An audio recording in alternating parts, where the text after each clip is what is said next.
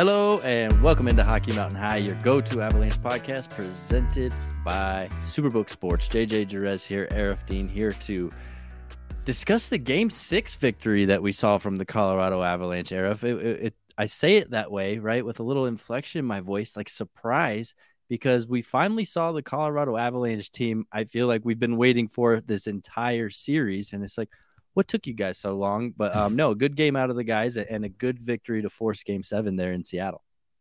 Absolutely, they they were just so they played their game to a T. It was an absolute clinic of a defensive effort. And did did you also feel like there was zero stress or panic? Because that's that's how it felt to me. Yeah, I mean, I, I guess if you go back to Game Five and going into the locker room after that loss, there wasn't any panic then either, right? And it's like you guys are up against it. Like maybe it's time to start freaking out a little bit.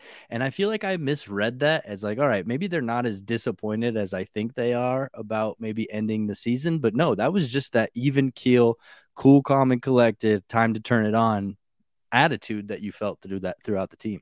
Yeah. So something I did last week when you and I podcasted, I think it was after it was either after game two or game five. I compared this to actually it was after game five. I compared this to the Vegas series in 2021. Mm-hmm. The Avalanche won game one. Vegas started to figure them out in game two. The Avalanche still won in overtime.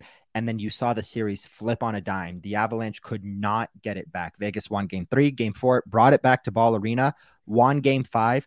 There wasn't a single person in that building, if you remember, that when they were leaving, we were like, yeah, this isn't coming back for seven. It's absolutely not. Mm-hmm. And obviously it didn't. I think Vegas scored three, uh, six goals in that game, even the uh, dreadful Sam Girard Ryan Graves series. But I compared it to that series. The difference is, and I know this is going to sound silly, but it really is a real thing. It's something that analytics and stats can't track, which I love tracking analytics and stats. I'm a very analytical person, and you know everybody knows that by now. But they have a winning pedigree now it doesn't stress them out because if you think about last year, like they lost game five to St. Louis, it went back to St. Louis for game six. There was a little bit of stress there, but they grinded it out. And JT Compher had two big goals, and then obviously, like they they they were trailing, and Dar- and uh, JT Compher had to put him back in the game twice, and then Darren Helm scored, scored the game winner. That was like the first bit of an ease to them that game changed a lot with their mindset, the brain, not the skill, the talent, or what they could do on the ice, but in their mind, that changed a lot because Nathan MacKinnon has talked about it. We didn't even need Nathan MacKinnon to talk about it to notice that when they lost game five of the Stanley Cup final, first thing that came to their brain was that St. Louis series. We've done this before, we could do it again. And what they do? They did it again. They went to Tampa Bay, they won it in six. This time around, they had that same mindset, but they had it with we're not winning game six to just end the series early. We're winning game six to keep ourselves alive and bring it back home for game seven. And the way they won the game is the biggest thing for me. They didn't grind it out and struggle and, and have to fight back and, and scratch and claw in a game where Seattle was outplaying them. And you're like, eh, I don't feel too confident about game seven. They did it in such a dominant, we're the avalanche way, and we're going to step on your throats and shut you down that going into game seven, I don't know about the fans. Obviously, being a fan is is is tough to to watch a game seven or think about the idea of a game seven, but not a single person in that locker room is stressed about tomorrow. They weren't stressed when they were down three to two, and they're sure as hell not stressed now heading into a game seven. It's just it was peculiar to me because watching that game, it, they're doing a lot of the exact same things. Just it, instead, of what we saw in games one through five, it was actually going right. The execution was happening. They were winning battles out of the corner. And I'm in my head sitting, okay, what do you change to fix a four check aside from simple effort and checking? And I still don't know the answer to that. But apparently, Jared Bednar kind of figured that out. And it seems like, however, he did it, whether it's motivational or a strategic tweak, they figured out how to win those battles a little bit. So I think just simply seeing that gives me hope that it's not going to be more of the same for game seven because A, we know how game sevens are historically for Colorado Avalanche, and B, mm. we know how playing at home for some reason has been a challenge for them this yeah. season and throughout this series. So I, I definitely have hope. Um, I definitely don't think it's going to be an easy one. They're going to have to dig and, and win those battles in the corner and fight extra hard because we know what Seattle has to bring. But there's there's a lot more faith in me now than there was, I'd say, 24 hours ago. Yeah, 100%. I, I really genuinely thought the series was going to end in six. And not to be a Debbie Downer, I think you and I do a good job of being very positive on this podcast. Uh, and it's hard and it's it's hard not to be. I mean, you and I started this podcast the season that the Avs signed Burakovsky, Kadri, and Donskoy. Well, acquired them and Nichushkin. Like, it's been a really good team since we started this podcast. But yesterday, it just felt like it was the end of the season. I don't know why, but the way they played coming out on the first shift, they weathered a couple minute storm of Seattle. And here's my favorite part they finally score the first goal, it gets waved off, and two, three minutes later, Seattle scores the first goal. And you looked at that bench, and not a single person's head was down. Nobody was upset. And that's the part that struck me most because I texted you as soon as as soon as Seattle scored to make it one nothing. When Vince Dunn scored, I texted you and said, "LOL, dead." Like they're done. But then they came out the very next shift as if like, yeah, we're trailing one nothing on the road on the brink of elimination. Yeah, we're fine. And then Mikko Rantanen scores the big goal in the final minute, and the rest is history. They win four to one. Like it was just such a such a good performance from a team that knows what it means to win now. They know what it means to they know what it means to to play their game, to find their game and to do it well. And as much as we thought game 5 would be that okay, enough is enough. We got to figure this shit out. Apparently, it needed to be the brink of elimination for the first time since 2021 to really be like, okay, we're we're gonna do this. We're we're not we're not letting this happen again. So that's the that's the big thing that I took away from that game was again, it's not just that they won, it's how they won, how they played, and how Georgiev, despite him being good throughout the series. And I know he's let in some tough goals here and there, but he's really bailed out the Avalanche and has been like weathering storm after storm. He was not necessary in game six. He didn't need to be his best. He made one big save when it was three to one late. And even then, if Seattle scores three to two, big deal. He made one big save when it was three to one. The Avs add the empty netter. He had the easiest night you can have and only let in one goal. And that's because of how good the team played in front of him for once in six games he's been amazing with how resilient he is, right? I mean, the, the Avalanche have been giving up the first goal in every single game so far this series, and you think, oh no, maybe here's the time where we see Alexandar Georgiev have a tough night, and then he shuts the door. He might have a an ugly first period, and then his second and third period are, are phenomenal, and we've seen that over and over again, along with the team. Right, you need the team in front of you to help you with the defensive side of the puck, but um, no, I think Alexandar Georgiev has quietly been this team's most consistent player. I don't want to say best, but the most consistent guy. He's he's really brought an identical game every night. It feels, and they need him to be because this team, you know, we've said it before, and, and let's state the obvious: it's not last year's team. They're not going to win a Stanley Cup with an 890 something goalie that can only see from one eye. Like that's absolutely not going to happen this year. Uh, they're not even going to win a first round with a goalie performance like that. And again, no disrespect to Kuemper. I know what he was dealing with, but they've needed Georgiev to be the guy he is. They're going to need him in game seven. And, and it's, it's going to be a big one. It's going to be a lot of fun, honestly, because again, I'm not going to pretend I know how our listeners are feeling, but heading into a game seven after having won the Stanley Cup, it feels so much more comforting for this team to say they can do this. Because if last year, let's let's again, let's go back to last year, second round. If St. Louis went to game seven you feeling confident? I'm not. Because the Avs had a three to one series lead. Nathan MacKinnon scores the sickest goal, finishes the hat trick. They blow it. Tyler Bozak scores in overtime. You go back to St. Louis, they win. You come back here. The Avs still can't close out a series in the second round. They are going into another game seven in the second round for the third time in four years. And you're thinking, oh boy. But they ended it in St. Louis in six games. They won the cup. Now they're going back to that demon that is a game seven, the other demon that they've had. And I know I like I wrote the article today, if you saw it, about the the history of Avalanche's game sevens. I didn't go way, way d- deep into the 90s, but I just went the most previous six, seven game series that they've had where they lost in 2020, in 2019, in 2014, in 2003, and in 2002. The last time they won a game seven was the second round of 2002. And a lot of people mentioned the obvious, like, well, how could you compare the 2003 Avs to 2023? It's a different generation, different team, of course. And that's not the purpose of the article. But the reality is, Nathan MacKinnon has played three game sevens. He has lost every single one by one goal. Nathan MacKinnon just started his 10th year in the NHL. That's not a good look. It's not a good record. And yes, I know the 2014 Avalanche are not the 2023 Avalanche, but the 2019 and 2020 Avs sure as hell have a same a lot of the same guys, the same coach, the same feel, the same fan base as it did in 2019 and 2020. So but, but just ahead. like you're saying though, if everything feels different, right? I mean, even though the series right now 3-3 and Seattle has some confidence that they know how to beat the Avalanche, it still feels like the favor is in or I guess the, the Colorado's still the favorites, right? Everybody, Colorado, thinks, yeah, absolutely. Yeah, it's Colorado and, series to lose, and why is that? It's because they won last year and they get it. It's yeah. such a silly thing to say, but they get it. Look at the Tampa Bay Lightning; they're trailing three to two to the Toronto Maple Leafs, and they got the Leafs on brink of elimination somehow, even though they need two games. because the Leafs are exercising their demons of being 0 and 11 in their last 11 closeout potential games. And the Tampa Bay Lightning are like, eh, we've done this before. We'll do it again. Yeah. It's like if you're Seattle right now, it's a lot like, you know, those games in the regular season when you're like, oh my goodness, I can't believe the Avalanche got it to overtime today. Let's let's just hope that they don't get scored on here in overtime and can maybe get it to the shootout because they've been outplayed.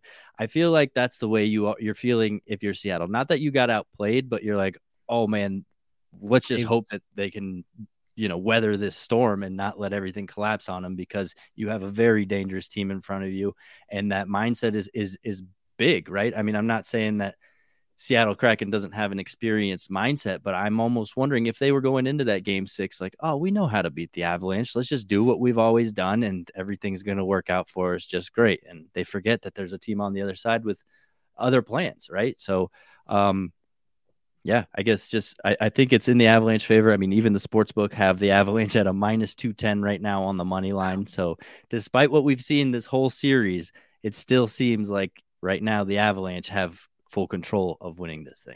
Yeah, and and the reality is, look, the aside from the mental mindset, like we're not going to sit there and pretend it was just like, oh yeah, we've won before, we'll win again. They made the necessary changes, and those changes paid off.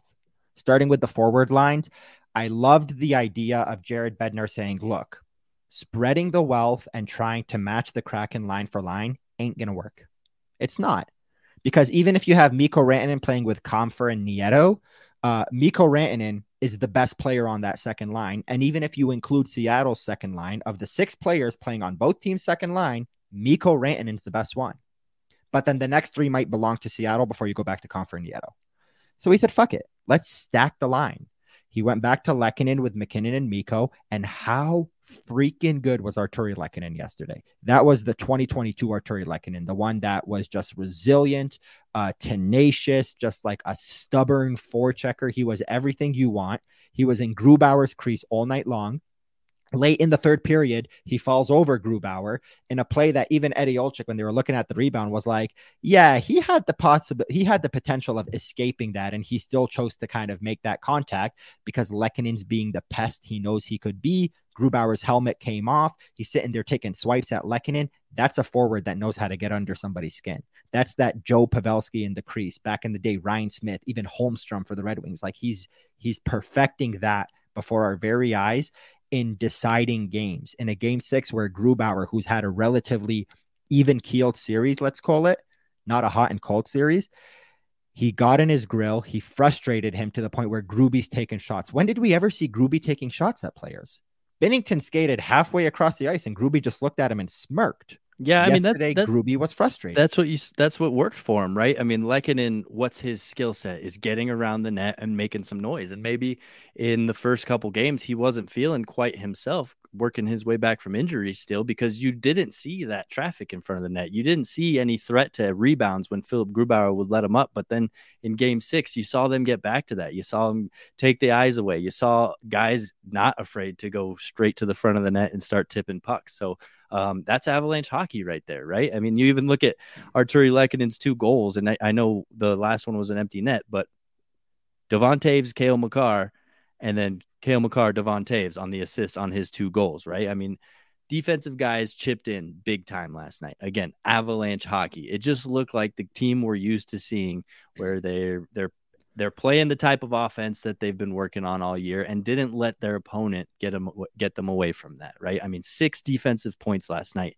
And don't forget Bowen Byram's goal that got called back. so the the the defense was active yesterday and I think that's just when the Avalanche are doing their best. Defense active and guys not afraid to go to the front of the net. Yeah, the the line with Meyers and and Malgin on it, I saw them being pesky and and you know getting in the getting in the tough areas. Andrew Cogliano back at center with uh, O'Connor, they were doing their thing. Obviously, Cogliano took that hit, but Jared says he's feeling good, which who the hell knows what that means at this point because Cogliano is an indestructible dude that just seems to keep coming back for more, and I don't know how he does it, but the second line, Lars Eller at center with JT Compher and Evan Rodriguez on the wing, there is still a lot more to be desired offensively from Mr. Eller. And I kind of hyped it up podcast after podcast after podcast.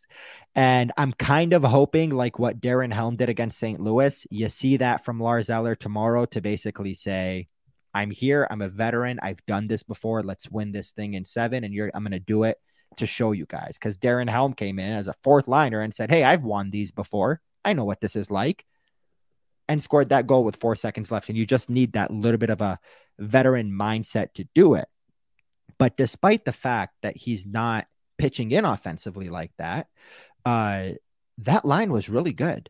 I love, I can't stress enough how much I love what we're seeing from Evan Rodriguez. This is a guy that last year in the playoffs wasn't that good and didn't make a lot of money this summer because teams didn't pay him what he thought he was going to get because of that. Going into this year, he knew he was going to have a bigger chance after Gabriel Landeskog was basically done for the year.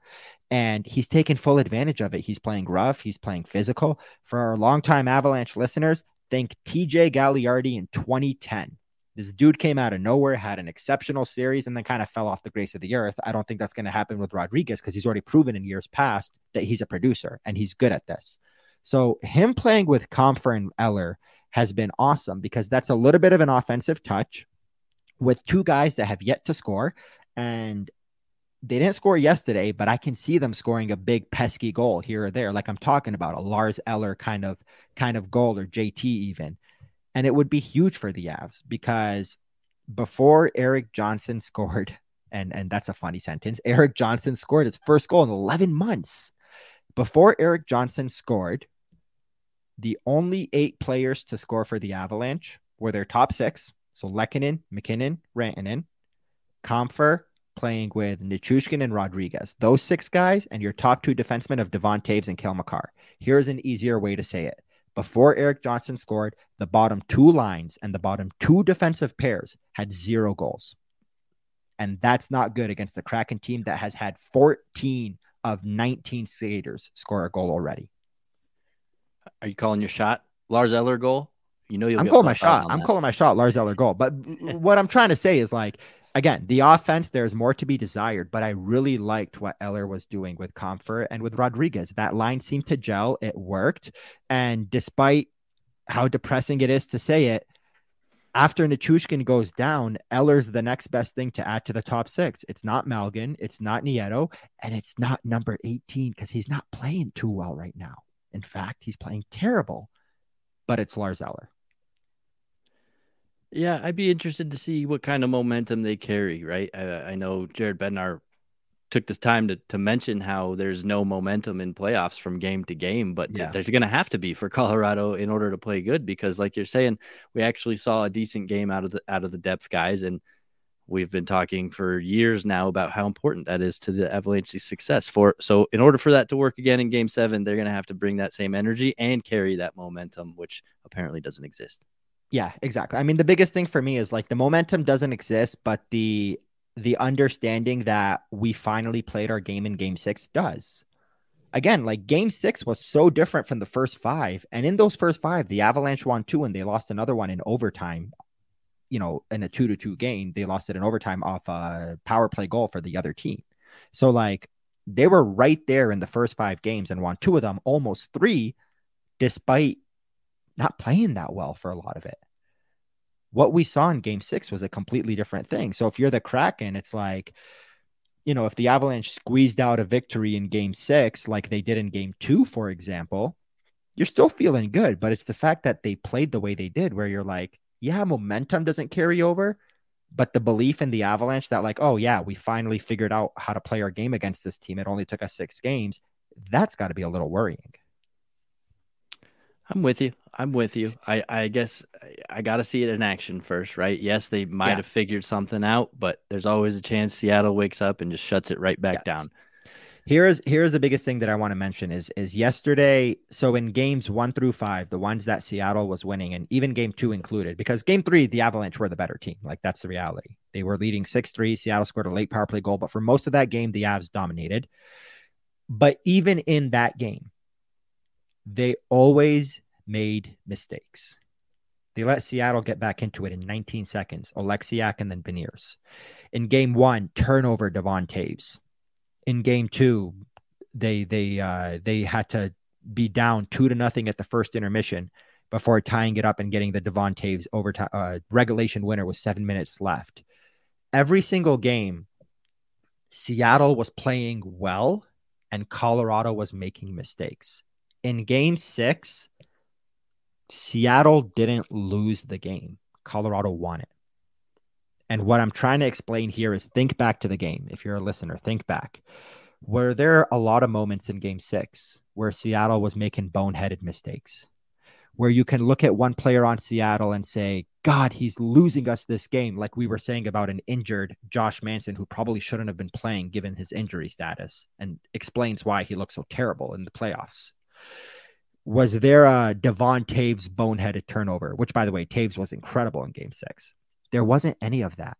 Seattle still played their game, but Colorado was better. That's the difference between this, between the first five games and game six. But in the end, hockey's a game of bounces. Things change on a dime. Momentum doesn't carry over. The Avalanche could play their best. The Kraken could play their best, but Grubauer makes one or two more saves. Suddenly it's one to one instead of three to one. You're in overtime. All it takes is a coin flip a power play, maybe a fortunate bounce. You win the game, you're the Kraken. You escape Ball Arena with a game seven victory. So I'm not by any means guaranteeing an Avalanche victory. I am guaranteeing a Lars Eller goal, but that's a different story. I'm not by any means gar- by any means guaranteeing an Avalanche victory. But Seattle didn't lose game six. The Avalanche won it. And all that says to me is if the Avs play their game for the second time in this series, they will win easily for the second time in this series. Obviously, game six being the other example. Well, with the glass half empty, what I'm also hearing is that Seattle has been able to maintain a consistent game and play a good game throughout this series. Yep. The Avalanche have only been able to do it once. So, yeah. you know, well, take, he, do that with do with that what you will. Yeah. Here's another way to look at it. Let's fill the cup back up to three quarters. the Avalanche were consistently, annoyingly inconsistent for five games and then figured it out in game six. So if it dips back down in game seven, then we could be like, all right, the inconsistent ass couldn't figure it out. it's not like they were unbelievable in game four and then five and six were trash. They were unbelievable in game six. And all they got to do is carry that over for one more game.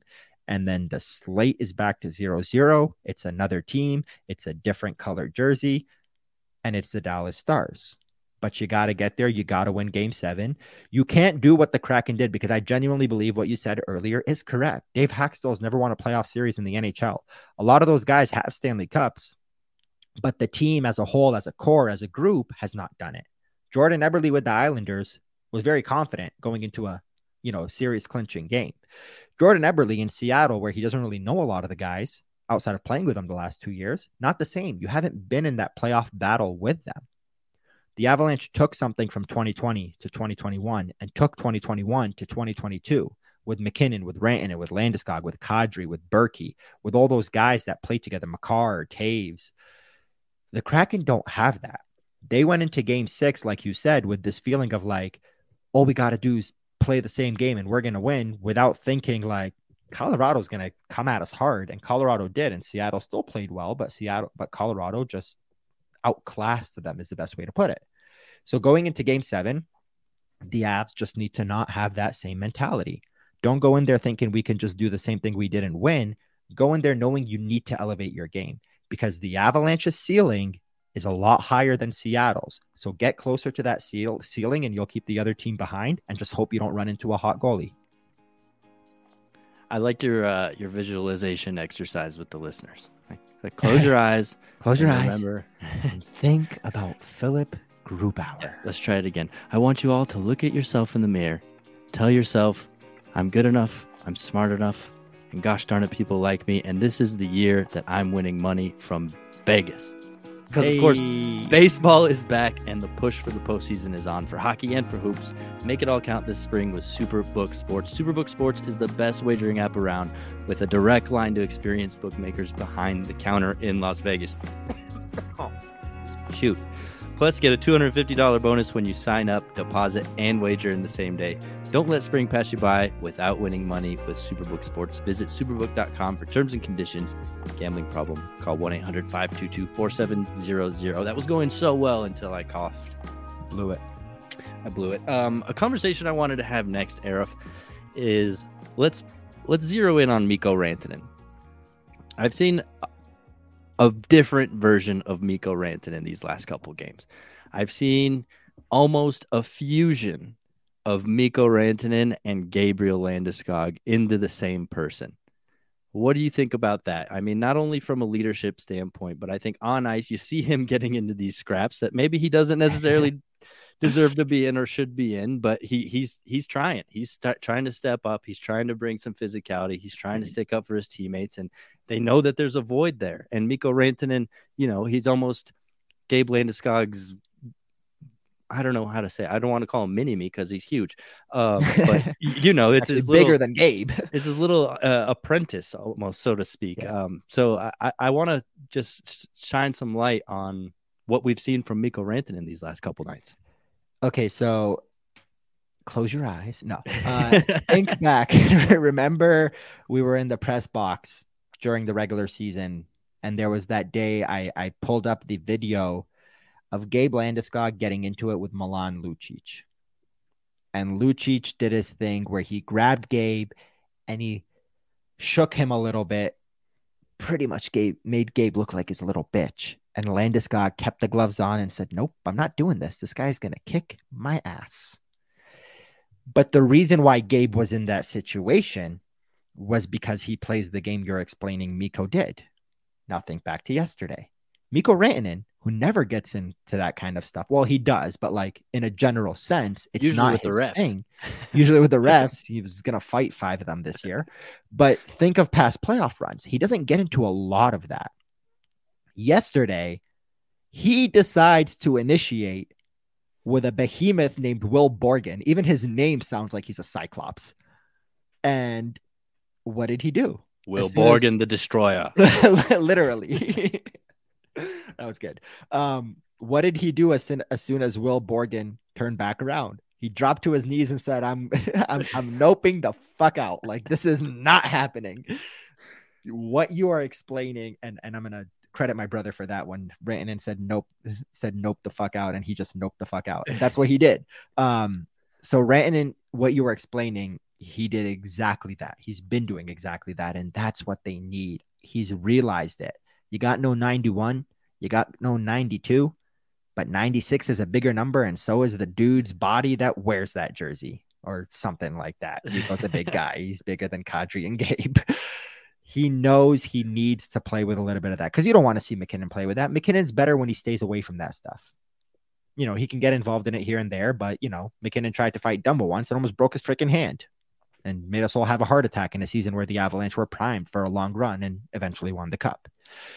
So seeing Mikko step up like that is awesome. The other guy that's sticking up like that, I already mentioned it, number nine, Evan Rodriguez. He's getting it to everybody's grill. He's getting his ass kicked out there. If Mikko's a big dude, what is number nine? But this is playoff hockey. You gotta find a way to do it, and these guys are finding a way to do it. What we're seeing from Mikko Rantanen, and despite him becoming the world's most talented enforcer out there, or you know, pest, he is tied with Leon Draisaitl for the most playoff goals in a series where we feel like the Avalanche can't score goals.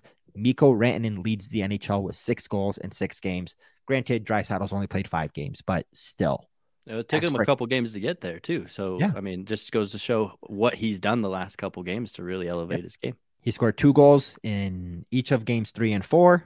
He scored one in the opener. He scored one in game six. He's had a goal in five of the six games of this series. Four of the six. Jesus. You know, Evan Rodriguez wants it though, right? I mean, he got he does bounced out of the first round last year. He's supposed to be the piece to fill some voids this year. And if they were to get bounced out of the first round again, I think he would feel that a lot personally. So he also um, knows that, like, look, last year, like I said, he started the playoffs on the fourth line with Teddy Bluger and I forget who else in Pittsburgh. He got a chance to play in the top six this year, and he knows unless he wants to take a discount, he's probably not coming back here unless he ends up in another situation where it's September and he doesn't have a contract. But I think, you know, you learn from that the first time and you take the big deal the next time. Uh, you know, hint, hint, nudge, nudge, Mr. Uh, John Klingberg, who just ended a season with Minnesota. Same thing. You don't want to be that player two years in a row that has to take a one year deal because you fibbed on a longer term deal. So he knows he's probably not going to be back, but he also looks at the roster. He says exactly what you and I are saying. He says what all those players are thinking, but nobody wants to say it because they're competitors. The 2023 Avalanche are struggling. They got injuries, they got adversity. Their captain hasn't played. Nichushkin situation is now going on, uh, but they're going to come back stronger in 2024. And he's thinking, I'm not going to be here in 2024. Let's make the most out of this and see what we can what we can do. Maybe a miracle run.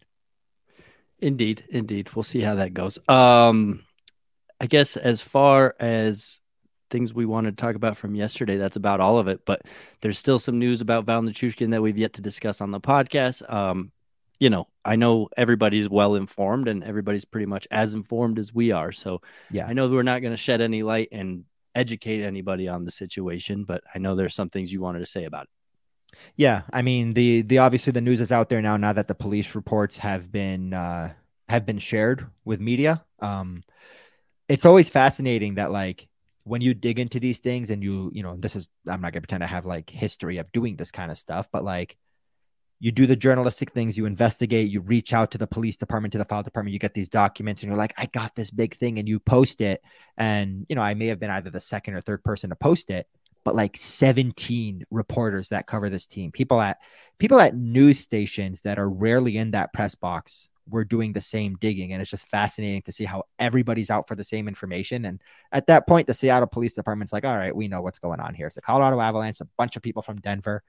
The information was released. And honestly, it gives you a little bit of clarity, but it also gives you more questions than answers. There's a lot of things. If you haven't seen it yet, you know, check out milehighsports.com for my article. Uh, Kyle Fredrickson at the Colorado Gazette did something that I didn't do, which I thought was very smart. He actually shared the police report for full transparency so that you guys can read what I read and what the other reporters read before writing our articles about it. So uh, Kyle Fredrickson's a good a good place to go. Find his account and scroll and find that picture of the uh, the PDF document that we all received. And it's it's troubling. There's a lot of questions about it. It doesn't really give any clarity. The Avalanche are not doing their best job of, you know, s- stepping up and and stepping ahead of this, and especially after these questions. Like my least favorite thing about yesterday, and obviously I was not in Seattle, and I wish I was because of this Nichushkin thing. Is the Avalanche are facing adversity. They're down three to two. It's their defending Stanley Cup championship run. They're playing a Kraken expansion team in their second season in the NHL, um, full of a bunch of second and third liners that are ultimately going to embarrass you if they beat you in the first round, especially in six, the way that the series has gone with the Avs leading two to one. And Nichushkin's not playing because of that. And then Josh Manson is hurt, and Cale Makar is coming back from his suspension. And all of this crap is going on. And Jared Bednar has to stand in front of media and rightfully so, media is asking these questions because they absolutely should be asking these questions. And Jared's deflecting. He's he's like a ping pong paddle, just hitting it back. You asking a question, and I'm just gonna wave it away. Where is Val? Doesn't say. Are you? Yeah, just ping pong, just knocking it right back. Where is Val? Doesn't say. Do you expect him back? Doesn't say. Is there a timeline? Doesn't say. Just yeah, just constantly hit Forrest Gump in it right back into the ping pong table. And he's not the guy that should be doing that. And obviously, he was briefed. None of us are stupid enough to think that Jared was doing that on his own. Before going up there, he was briefed by PR. This these are the questions that are going to come at you, and these are how you're going to answer them. And he was probably briefed about that last Saturday when the actual situation happened, about a week ago, right now. So it is unfortunate that that's ultimately what's happening because as soon as this information became public, the best, most easiest thing that the Avalanche could have done was release a statement. No further comment at this time. However, you don't even have to give full details. Just acknowledge the situation and give us a little bit more of a clarity of why Nichushkin is not here. Is it something that's going to end up in a legal issue for him? Because there are some things in that document that sound a little scary. Is it disciplinary? Did he break a team rule? Because again, there are assumptions you can make from reading that document that say maybe he broke a team rule. But there's a reason why we're all making these predictions about it being legal or about it being related to an intoxication. It's because we don't know, because they won't get ahead of it and just give a little bit of a clarity. And Jared Bednar has to stand there with his team down three to two on the road in a rowdy climate pledge arena and ping pong paddle hit those questions right back at the media without answering them. And and they're dropping the ball. And i think the the best way to to get anything out of the avalanche at this point is to have you write like a 17 page long tweet about how they're just dropping the ball. Should i get at him let's get it. Let's do another thread jj listen up mr sakic. And chris i know he reads that's my, really your real name. I know he reads my tweets. But no um today during the hockey show ryan you know, because Ryan Boulding, a former member of Avalanche PR, had a lot of great insight, and um, that's kind of the way we steered the conversation, right? I, I kind of bre- uh, opened it with the exact same statement, saying, "There's no info we're going to share here that's going to educate you, but there's a lot of, uh, I guess, behind the scenes stuff that you need to know." So I would suggest finding that podcast. Uh, if you want to fast forward to about the 30 minute mark, that's where that conversation begins. And Ryan Boulding says a lot of interesting things that I, I necessarily didn't know. For example, the way the Avalanche are designed versus other NHL teams is that funnel of information has to lead all through Jared. When you are the head coach of the Colorado Avalanche, you are essentially the spokesman for anything that goes on. You're not yeah. going to talk to assistants. You're not going to talk to anybody else. Um, so it, yeah, it sucks for Jared Bednar because you could tell he's getting frustrated with it. He doesn't want to talk about it anymore. He's like, guys, please stop asking me. I'm not going to tell you. And of course, the journalists are saying we're going to keep asking because we want more information. And like you're saying, it's all leading to just more people people to speculate and come up with their own crazy theories. I know I have one of my own. I know I, I have like I've, four. I've talked to several people that have crazy different ones of their own, and it would just be so much more helpful if they just come out and tell us at least a little bit of something. And and I understand. Is- the privacy that Val Nichushkin is deserved here. I get it. Yeah. Um, but at least, and, and I, I, and I would also understand if they come out and say, look, we just didn't want to create more distraction during playoffs when we're trying to focus on winning. Maybe they come out during the off season and tell us a little bit more, but I'm not, I'm not holding my breath about it. Neither am I. Abs- absolutely not. Neither am I. The, the big problem that I have with this entire thing is by thinking you're not causing a distraction, you're causing an even bigger distraction. And Val Nichushkin deserves his privacy with this, sure, because I know a lot of people are really upset that we're digging into this.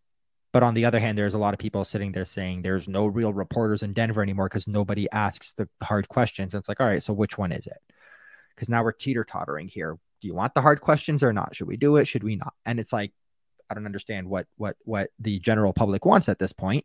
And obviously, it's just both sides of the spectrum right now. But the biggest thing for me is look, does Val deserve his privacy? Yeah, sure, of course. At the same time, he's a public figure, so what level of privacy does he deserve? But there is a level of clarity the team can provide without impeding on that privacy. There is. How much do you want to bet that over the summer we find a, an article written in Russian. Bingo. That explains a lot more about what's actually going on. Yeah. Because happens every time. Yeah. And I have a theory, and I'm not going to share any of them on here because it would be silly, but I have a theory that makes me believe if the Avalanche win game seven, we might see Nichushkin and nobody get your hopes up. This is just me and my stupid brain. Please do not get your hopes up we could see him skating at family sports, I don't know, Tuesday. If they have Monday off, practice Tuesday, and game one versus Dallas is Wednesday, assuming they win Sunday, We could see him at Family Sports Sports on Tuesday, and we all know Val doesn't talk to media. And even if they trot him out there, he's not gonna say shit. And Bednar's not gonna say shit. He's just gonna say Val's back from his personal reasons. And the theory that I have in my mind leads to that outcome. But I'm not stupid. I know you guys aren't stupid. Obviously, talking to our listeners, close your eyes. Oh, I thought you were talking to me. I was going to say. and you're like, I don't know. I'm a little stupid here. um, but I know you guys aren't stupid. People also have theories that say, has Gabe, has Gabe, has, well, him too, but has Val Nichushkin played his last game with the Avalanche? But you see what's happening. There's a theory where he could be skating in 72 hours in Denver. There's a theory where we're never going to see him again. And that speculation starts on this side and goes all the way to this side because all the team needs to do is just give a little clarity. Here's why he's gone, and he'll be back on X date, or he'll be back in general. Because what was my favorite question and answer from the Gabe Landeskog press conference? Not overall thoughts. not no, not that one. not that this one makes a difference, but it was the question of, do you feel like you're ever going to play again? And Gabe said, absolutely. Yes. No, he said, yes. Am I going to play another game? Yes. No doubt about it in my mind. Yes, yes, yes. And he kept saying that. That was enough clarity for people's minds. Gabe Landeskog didn't fumble the question. He didn't, we'll see it. He didn't even do that thing where, like, he said yes and it sounds like he's lying. To him, obviously, he's not a doctor, but to him, there's still something in his brain that says, yeah, we're going to get this figured out and I'm going to play. Had he said anything else, we would all be sitting here thinking, oh boy, there's a big chance Gabe Landeskog's career is over. But in my brain right now, there's a small chance that Gabe Landeskog's career is over because nothing about what he said sounded like he was fibbing. And I've used this example before.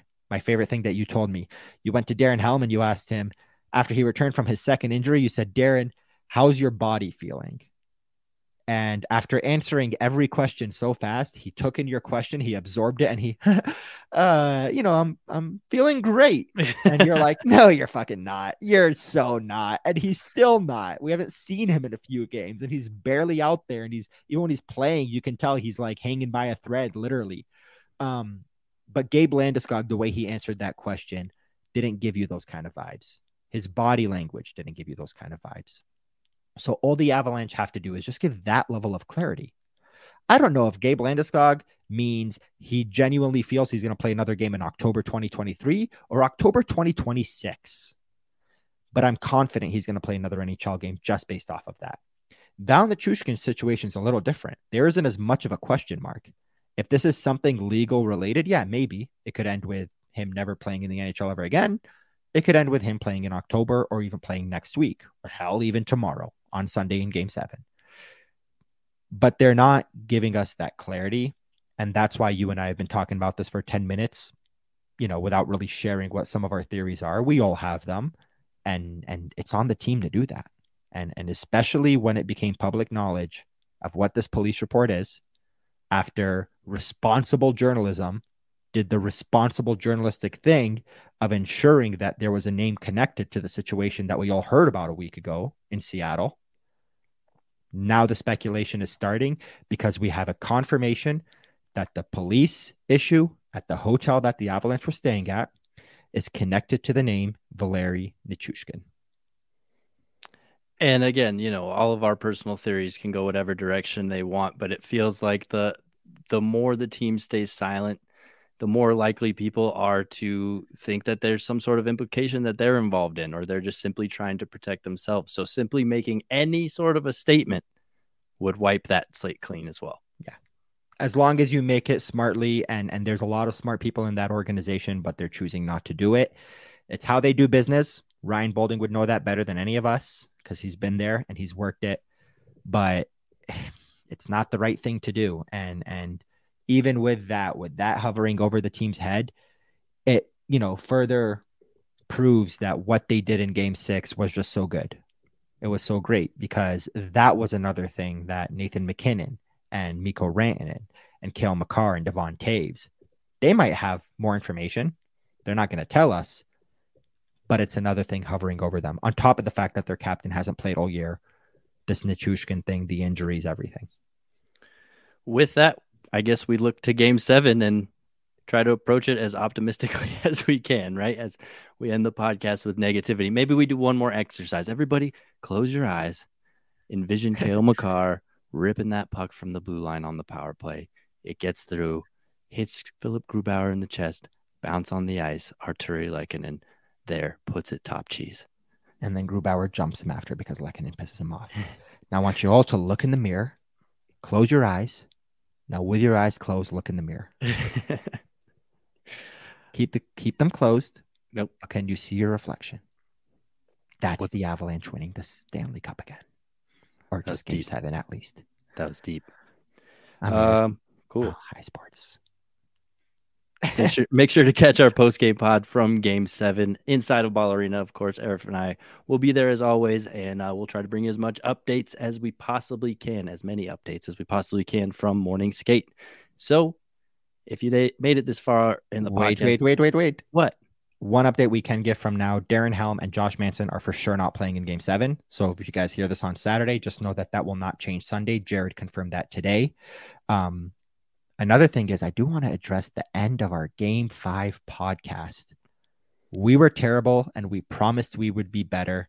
The Avalanche were terrible. They promised they would be better. The Avalanche were better. I think we were better today. I don't know. We'll let the listeners tell us, but we did it. And now I'm going off the rail. So please end the show. Yeah, there's quite a bit of a parallel, right, of, of uh, our performance so far in the playoffs and the Avalanche. Um, hopefully, everybody brings their A game tomorrow for Sunday. Um, but yeah, we, at least we had fun. I hope at least people had some fun and maybe a couple giggles out of the end of that podcast. But um, yeah, if you made it this far on the podcast, bless your pretty little heart because you're probably listening to it on a Saturday or Sunday, which I don't know why you would waste your time with us on your weekend, but hey, I appreciate it anyway. Don't say that.